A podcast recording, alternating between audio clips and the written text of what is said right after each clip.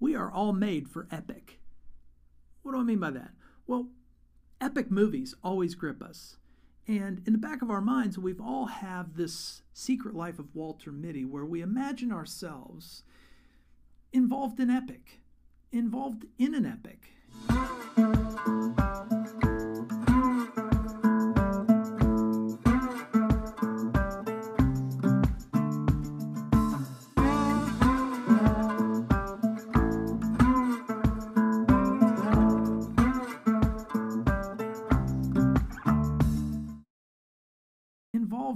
Struggling to to get things better, struggling to get things right. Um, we all see ourselves, you know, in a bit of a heroic journey, per se. And epics are are almost always, you know, those big, audacious stories that absolutely grip us, grip us. We talked about gripping us last week.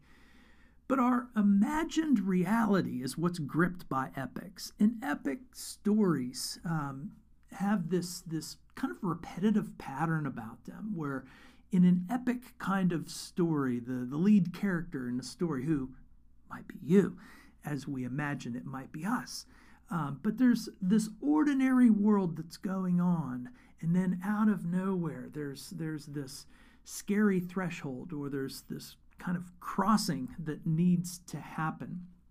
And when we face that, it's not only scary, but there's going to be tests that appear, tests that put friendships and enemies on the line, and we've got to sort through it, you know, in a real and meaningful way like we have never done before. And it and on the horizon and somewhere out there is this new tool or this new weapon or this new idea or this new solution that, that has to be discovered. And when it is discovered, all of the sudden there's this resurrection or this kind of new feeling or this new confidence that emerges. And then we go back to that threshold. And when we go back to that threshold or that scary crossing, you know, of whatever it was that we were imagining, that we go back to that threshold and we use our new tool, we use our new solution, we use our new idea, and all of a sudden that ordinary life is never the same again. And that's the pattern of epic. And epic is what the Bible is all about. And what we're up to here is a little bit different than uh, what we normally do. What we normally do is we simply open the Bible up and we read through a book at a time and we talk about it and we talk about its meaning. This time we're looking at the Bible itself, the whole thing, and how to make sense of it all. And hopefully, this series will really help you and really engage you. So, that new tool that new tool that's oftentimes needed in, in a heroic character's epic journey, that, that new tool, or that new weapon, or that new solution. Well, what I find, and what you probably do too, is that oftentimes in the storyline, it was something that wasn't too far from us all along. It happened to be close by, but but it was somehow out of sight and it was somehow missing from us. And then, and then we had somebody come along, and all, all of a sudden, there it was. And it had been there, and it really wasn't that hard to work out. And I would say that is the Bible. It's not far from us, it's been around for a long time, but yet, you got to admit, in our culture today, it's a bit far away. But it is just waiting to be discovered. And that's what we're talking about. We're trying to get to the Bible itself.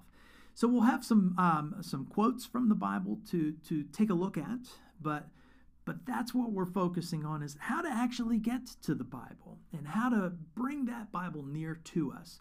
And so we don't have uh, our normal Bible reading, but of course, when it comes to anything Bible related, it makes sense that we would just pray. And I'm always a fan of praying the way Jesus taught us how to pray Our Father in heaven, hallowed be your name. Your kingdom come, your will be done on earth as it is in heaven. Give us this day our daily bread. Forgive us our sins as we forgive others who've sinned against us.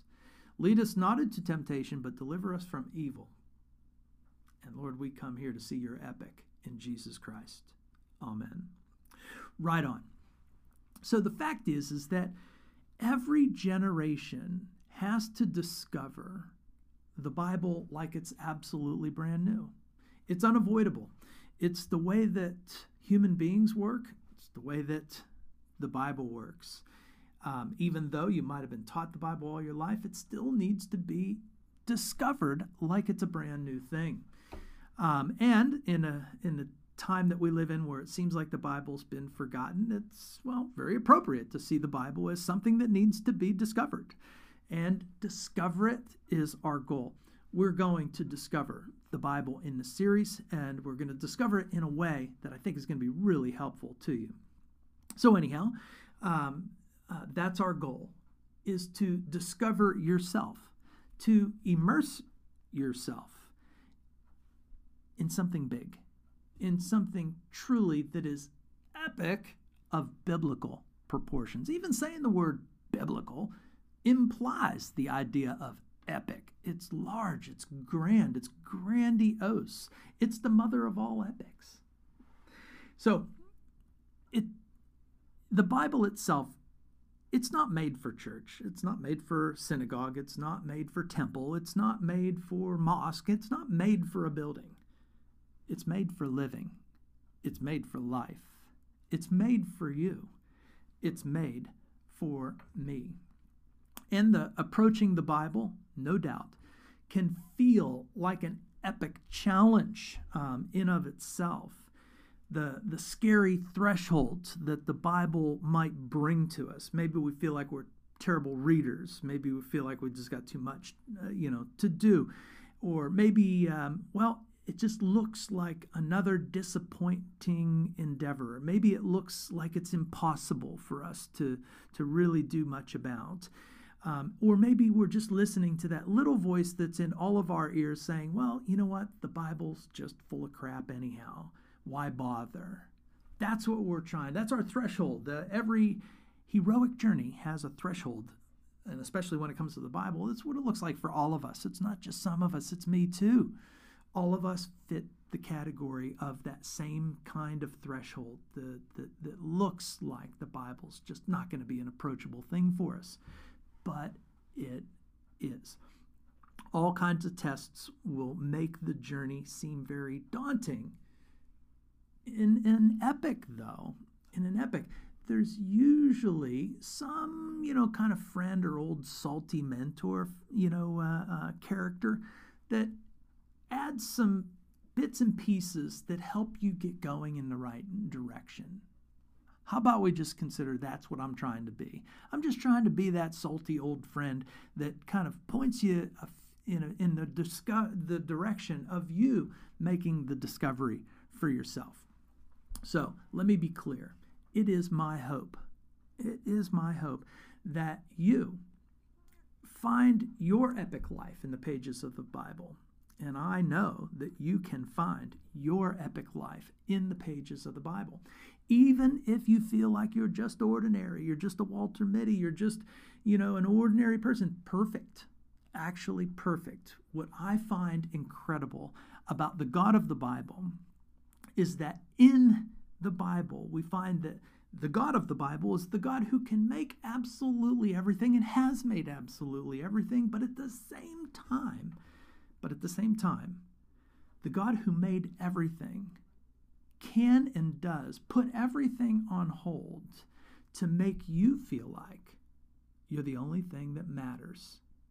To make me feel like I'm the only thing that matters. And that indeed, that indeed is the way the Bible reads. So that's pretty epic. And I don't know about you, but that makes me feel pretty good if I think in terms of that kind of epic. If an ordinary redneck cracker like myself can feel like that, well, so can you. And so uh, um, uh, just consider me that salty old friend that's trying to to just give a little bit of guidance so that you yourself can start your epic journey, the epic that we call biblical. Okay, so when it comes to the Bible, and we're going to talk about a lot of mechanics to the Bible, but things that will help us stay on the path and actually make some really good headway when it comes to the Bible. Number one is the recognition that it is a book that's unlike any other book. Now, the word Bible isn't even a Christian or religious word, it's just the word for book. There's a lot of words in our vocabulary that just kind of come from other languages and then all of a sudden they sound so unique and different. But the truth is, truth is, the word Bible just means book. And then we put the word holy on it, and that sometimes makes matters worse because we don't use the word holy very much. And when we do, we probably don't have what the Bible has in mind whenever it uses the word holy. Uh, the word holy, biblically speaking, means to set something apart. To set something apart very special, yeah, but to just set it apart. So when we call it the Holy Bible, it actually just makes perfect sense in the way that God wants it to make sense, and that is it's a separate book. It's a unique book. It's a it's it's a set aside kind of book. And it's going to be different than any other book. The Holy Bible. So it's pretty pretty accurate to call it the Holy Bible. It's just that we don't know what it means. That's all it means. So anyhow, this this book this book has two parts. Now, once again, old words sometimes are not helpful the way that most people talk about the, the Bible is in terms of the Old Testament and the New Testament. Then you even get people saying, well, I like the Old Testament. I, I just like the New Testament. Man, I've heard that.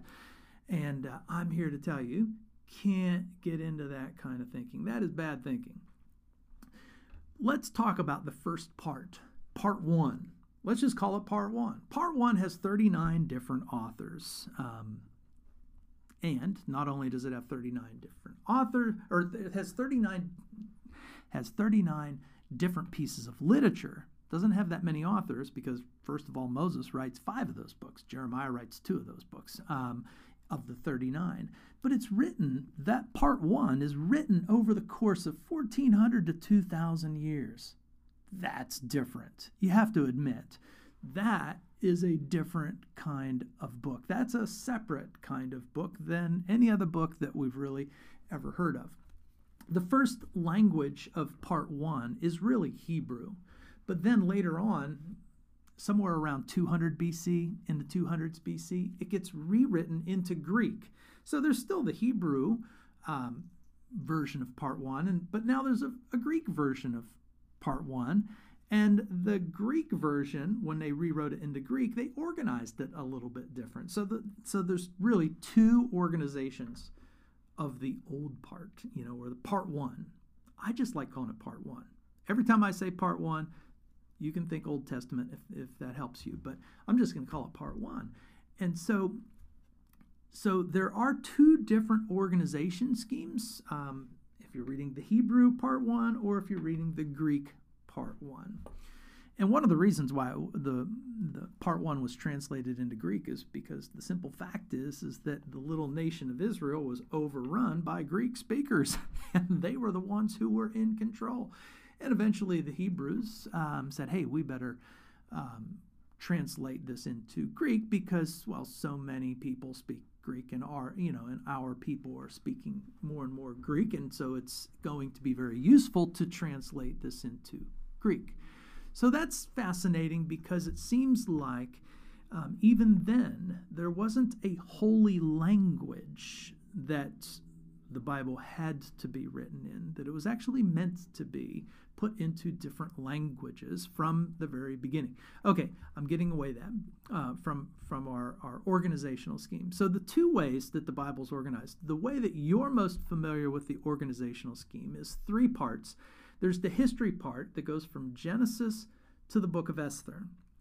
And then there's the poetry part, and the poetry part, um, you know, starts with Job, I think, Job or Proverbs, and it includes Job, Proverbs, Psalms. It includes, you know, poetic material. And then there's the last part, and and that's what we call the prophets. So from Isaiah to Malachi or Isaiah however you want to say that. It's fine with me. Um, this is the Bible that you're most familiar with, um, and it follows the Greek version, the LXX or the Septuagint. then there's the uh, other organizational scheme, the first organizational scheme, which basically organizes the the part one of the Bible into the law, and the law would be the first five books of the Bible. There's Genesis, Exodus, Leviticus, Numbers, and Deuteronomy, and then it moves into the um, the prophets section, which would include Joshua the whole way to Malachi, and then it ends with what it calls the writing section.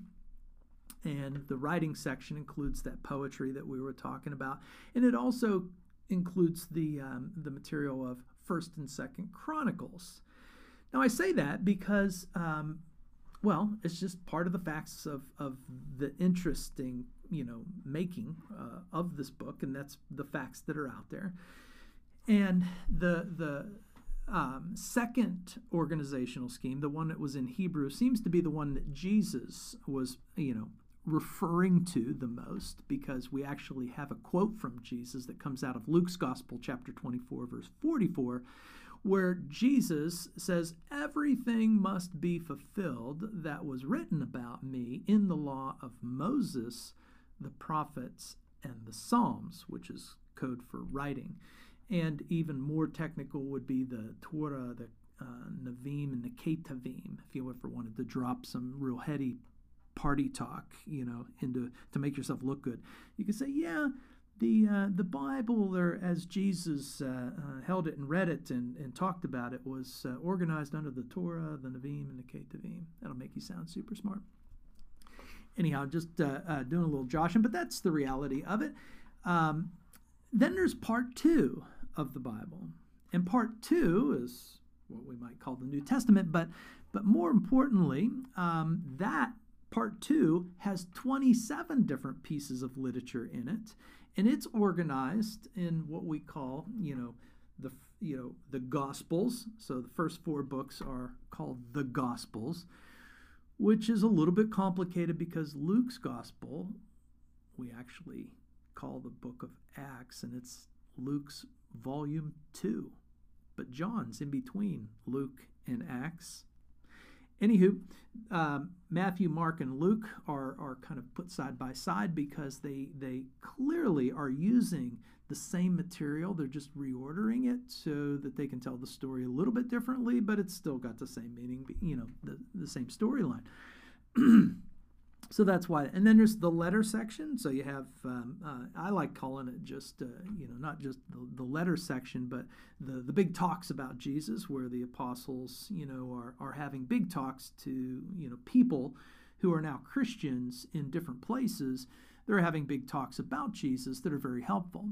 And then there's the last book and that is the book of revelation. That's the one that everybody gets all kind of crazy about but that would be how the new, you know, part of the Bible or the part two of the Bible is basically organized. So you have Genesis, no matter what, you have Genesis as the first book, you have Revelation as the last book, end of story. All right. Well, I just say that to you because it's good to know things and it's good to know how things are just basically laid out. But the more important bit about the Bible and and how the Bible is to be understood it's going to seem like I'm lying whenever I say this. The Bible really has one author. I know, I know. I know what you're thinking. You're thinking, Billy, you just got done telling me that there's, you know, all of these different pieces of literature written by many different people over the span of, you know, what, what could be upwards to 2,000 years. And now you're trying to tell me that there's one author. And I think most of you know where I'm coming from on this, but it needs to be sorted out um, into a, a proper conversation. And here's what I mean by that. So, if you take the people that are in the Bible, the people who are writing the Bible, the people that are in the Bible, they clearly understand how the Bible works when it comes to how it was written we today tend to use a, term called inspiration. Um, part of the reason why we call it inspiration is because that's the way some of the authors, you know, talk about being inspired. Um, inspired, though, needs to be talked about in a, in a clearer way because it wasn't just like, hey, I've got an idea. Um, it's it's a lot more than that. Here's the way that biblical inspiration usually works, almost always. And it goes like this God does something big that's experienced by many people. Now, that experience that God, you know, arranges, and many people see it and experience it, now needs to be understood clearly. And so what God does is picks a faithful person or faithful people to actually record what was so important about what just happened that everybody experienced and what needs to be communicated so that other people from that point forward will know what was important about what happened. Think to yourself uh, the Red Sea. So imagine, you know, all you know is that God parted the Red Sea, said nothing else. Well, I'm not sure how that helps us. Instead, the storyline moves over to a place called Mount Sinai, and then Moses gets involved, and then Moses, you know, records. He's the faithful recorder. He's the one who's who's called to the task. And I do believe that there were probably some others, like you know, could have been Joshua, could have been some others that you know, Aaron, you know, that were involved in in getting the information from God into a faithful rendering in their language um, that recorded the important events. But here's the key. The key is, is that when God picks a faithful person to record what is important and what should be understood, the author is allowed to use their skills, their literary skills, to shape it all. The key is being faithful to what God has told them is the important uh, things that need to be written down. Okay, so the authors of the Bible would all agree with a guy named Paul who says in 2 Timothy 3:16 that all scripture is God-breathed. They know completely that on one hand God has inspired and taking control of the words that have been written down.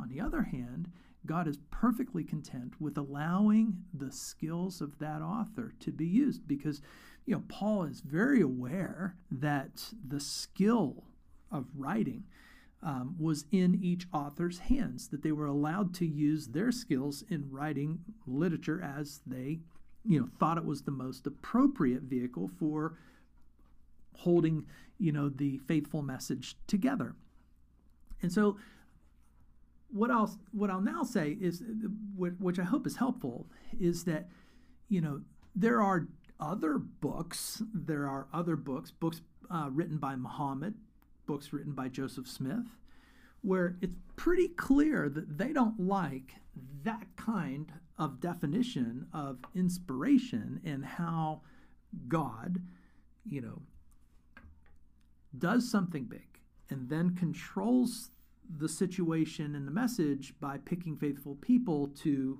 get it written down, but to write it down with their own skills of writing things down. Because the you know those two uh, gentlemen that that wrote books uh, made it really clear that there was zero human effort in their writing. That all they did was simply dictate. They that, that they they they were like a secretary who just kept writing each and every word down. And they would make it clear whether it would be Muhammad or whether it be Joseph Smith or maybe some others. But those are those are two key players, you know, here. But they have a whole different idea, and that is that they had zero input in writing it down. They just wrote the message down exactly as God gave it, which is also interesting because if that is the way that it works, then that sets up the need for this holy language. So, you know, both of those authors, you know, Muhammad and Joseph Smith, would would you know make it clear that those words as given are more holy, better words than any other language. So, which puts the onus on you that if you're really going to get the words Um, you have to know the language, which would mean we'd have to, uh, you know, you have to learn Arabic or you have to, um, you know, know the kind of English that Joseph Smith was was using. So that is really different than the way the Bible works because there really is no holy language. There was always the ability to change the language. Um, the new part of the Bible was written mostly in Greek, but was almost immediately translated into many different languages because there was no felt need to, to um, have a holy language per, per se.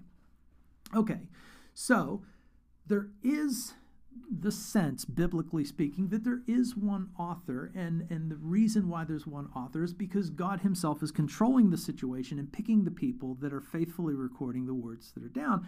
But He's clearly using, He's not not hiding the fact that he's using and encouraging these human authors to put their human writing skills um, into practice. Okay, so that's one, one author. The next is that there really is one subject. When it comes to the Bible, even though there are 66 different books, there is one subject matter at hand, and it is very easy to understand. The subject matter at hand in the Bible is this God is offering salvation. It's the salvation that God is offering that eventually reaches the climactic moment in Jesus Christ. Okay? So there is one subject, and it's the subject of God's salvation plan for all of humanity. It's the plan that He's offering to all humanity. And it's the constant, constant conversation that is going on in every single book it's the backdrop, it's the subject, it's I don't know however it's the context. No matter where you are, that's the main thing. So we get a sense of uh, um, this one subject idea from from Jesus uh, in the new part or the part two. Jesus himself, you know, makes it clear that there is a subject, and it's him. Uh, John chapter five verse thirty nine. Jesus says, You search the scriptures because you think that in them you have eternal life. And it is that they bear witness about me. Did you catch that? Jesus, Jesus is saying that the main subject of the scriptures, and the scriptures to him would be part one of the Bible, but the main subject of the scriptures is Him. That they are heading somewhere in a story and have reached somewhere in Him. Okay, another uh, uh, passage that reinforces the same thing Luke 24 27. And beginning with Moses and all the prophets, Jesus interpreted to them in all the scriptures the things concerning himself once again, it's that same idea that the scriptures are about himself. And what is he about? He is about God's plan of salvation. Once more, we have another one, uh, Luke 24 44. Jesus said to them, These are my words that I spoke with you while I was still with you, that everything written about me in the law of Moses and prophets and the Psalms must be fulfilled. Okay, so the way that Jesus reads the first part of the Bible is that there were promises made that need to be fulfilled. And he is the one fulfilling all of the promises. And the main promise, once again, is this promise of salvation that God initiates from the very beginning. But again, it's the whole part one is related to part two, who is Jesus. Part two is all about Jesus, but Jesus is all about what the first part was all about, too. So that's what we mean when we say there's one subject matter. Now, let me offer something else out there, and that is there's the bad idea that many, many people listen, I hear this all the time that the way they understand part one and part two is that God organized a game plan in part one that failed. And since that didn't work out, he organized another game plan called Plan B Jesus. And, and, you know, so you have two different game plans. No, no, no, no, no, no. That's not how Jesus saw it. Jesus didn't see himself as the, uh, the new game plan. He saw himself as the old game plan, the game plan that was always at foot, the game plan that was always coming forward because it was promised, and He is here to make it happen, to fulfill the promise. And that is the probably the most important language when it comes to understanding how the Bible works is promise and fulfillment. If a promise is made, we want to know how it gets filled, fulfilled. The very word promise expects fulfillment. And so always remember that that to get the most out of the Bible, you're tracking the promises and looking at how they were fulfilled. And from Jesus' point of view, that is his whole life, his whole mission, his his his death on his cross and his resurrection is all about fulfilling the promises that God has made to humanity, all human beings, not just Israel. He's there to fulfill those promises. So the old part gives us the promises, the new part gives us the fulfillment. So, what the Bible is not the Bible is not a book of quotes. And I know that might come as a big surprise. It's quotable. I agree with that. It's quotable. But quoting the Bible can sometimes get a little bit risky because, well, it tends to take things out of context. Listen, every word that is in the Bible has the context of a sentence, which is in the context of a chapter or a, a section, a paragraph, um, a chapter, and it has a context of the book itself. And then to and then here's the here's the big, big, epic, you know, portion of the Bible is that whatever that word and that sentence and that paragraph in that book is to mean it also has to mean the same thing in the other 65 books. The other 65 books have to work around the same thing. You it, it you know so it's this massive control mechanism, um, and that comes as a bit of a surprise. I know for me, I thought the Bible was really just a book of rules or a book of quotes, uh, one of you know one of those two, but it's not. It's an epic story that has spanned thousands of years. And the material that, that the Bible starts with, who knows how far back that goes? We just know that Moses wrote it down. Um, but the material in Genesis, in the very beginning, the first chapter, who knows how long that goes back? And it's not necessary. What's necessary is to understand how the story evolves. How does the story move from Genesis through Exodus Leviticus, Numbers, Deuteronomy, the whole way to the book of Revelation. And each one of those books are interlocked together and unified together, doing the same thing with that one subject God's plan of salvation for all human beings in Jesus Christ. So it's also not a collection of books because that would imply that you know you could just have a favorite book you know like oh i like this book um, and, and I would say this that scholars and chin scratchers oftentimes don't do us any favors here because they like to isolate one book from other books. But you can't because that book fits relationally in with the other 65 books. And we've already made that point, but it has to be made over and over again. So here's what I mean. If we're going to say that Jesus is the Christ, if we're going to say that Jesus is the Passover lamb, if we're going to say that Jesus is the son of Abraham, if we're going to say that Jesus is the son of David, if we're going to say that Jesus is um, the vine, if we're going to say that Jesus, whatever we say that Jesus is, comes from part one.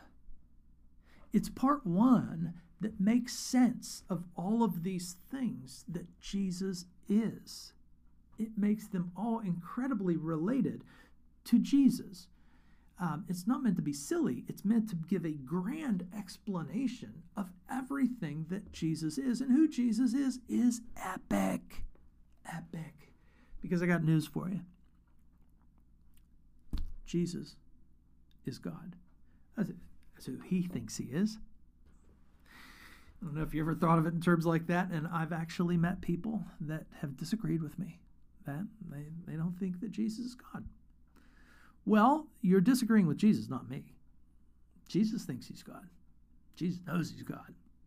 And Jesus knows that he's completely connected with everything that has gone on in part one of what we call the big book, the Holy Bible. Okay, so so the last thing that that I want to point out is that these 39 books all set up really who Jesus is and that's Jesus' own perspective. Um, and that's what makes the Bible God's book.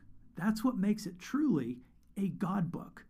Because honestly, I can't get my kids to do what I want them to do. I can't get them to work together long enough to accomplish much, let alone to try to put a story together the people that will never meet each other, people that never knew each other, to get them working on the same book, the same plan, the same, you know, and who knows how it turns out.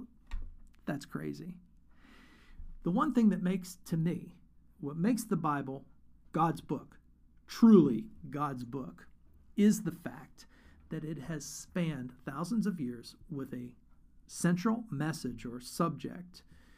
And that tells us that there is an author who has been guiding this whole thing, who is God it all works together, and that is truly, truly remarkable. And that is something different that you and I need more of, not less of. So, anyhow, um, you have to press the story from beginning to get out of the story what you need to. It's like wine or like olive oil. You got to press that thing in order to get the product that you're looking for. Which brings us to a good question. So, what was the product? So, the subject is definitely the salvation of God in Jesus Christ. But there is actually a topic that Jesus himself said so many times that, that obviously the apostles who were put to task to record um, everything that Jesus said that we need to know and understand.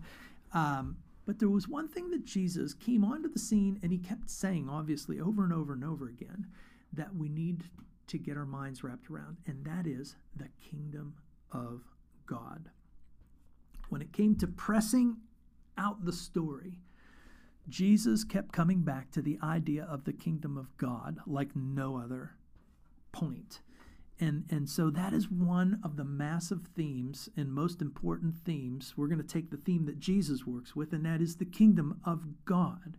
Now, there are clearly many other themes that we can press out and are all about Jesus. You know, the theme of temple. We talked about that the last time and how, how we can look at how the temple and the message of the temple is really, really fulfilled in Jesus Christ. He is the temple. And then when we're in Him, we're the temple. Okay, I digress. But there's a lot of themes, there's a lot of ideas, but it's the kingdom of God that seems to be on Jesus' lips almost all the time. And you can do a Google search on, you know, how many times Jesus says the kingdom of God. Um, it, you know, it, it, it's a great tool. Just do it. Um, and but I like, you know, one of the one of the passages I like is when Jesus in Mark's gospel, right out of the gate, one of the first things Jesus has to say is the time is fulfilled.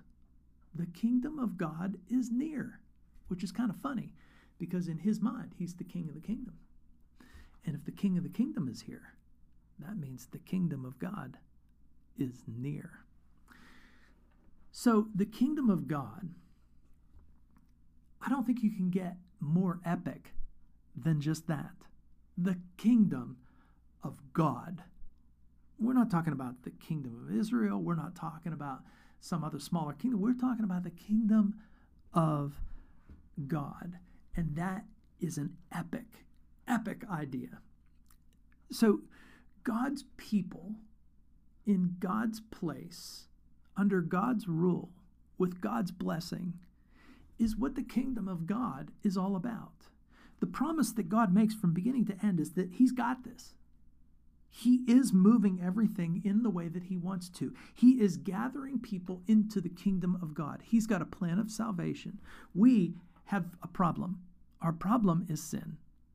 And God has a solution salvation in Jesus Christ.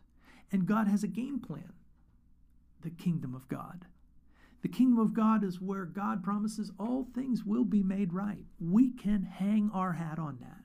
We can actually get up every morning and be relieved that we are in the epic of all epics. We're in the kingdom of God epic. That yes, we're a part of the kingdom of God now and in its finalized fulfillment stage. And so that is the whole point. We need saved. We need God's plan of salvation. But more importantly, we need the kingdom of God.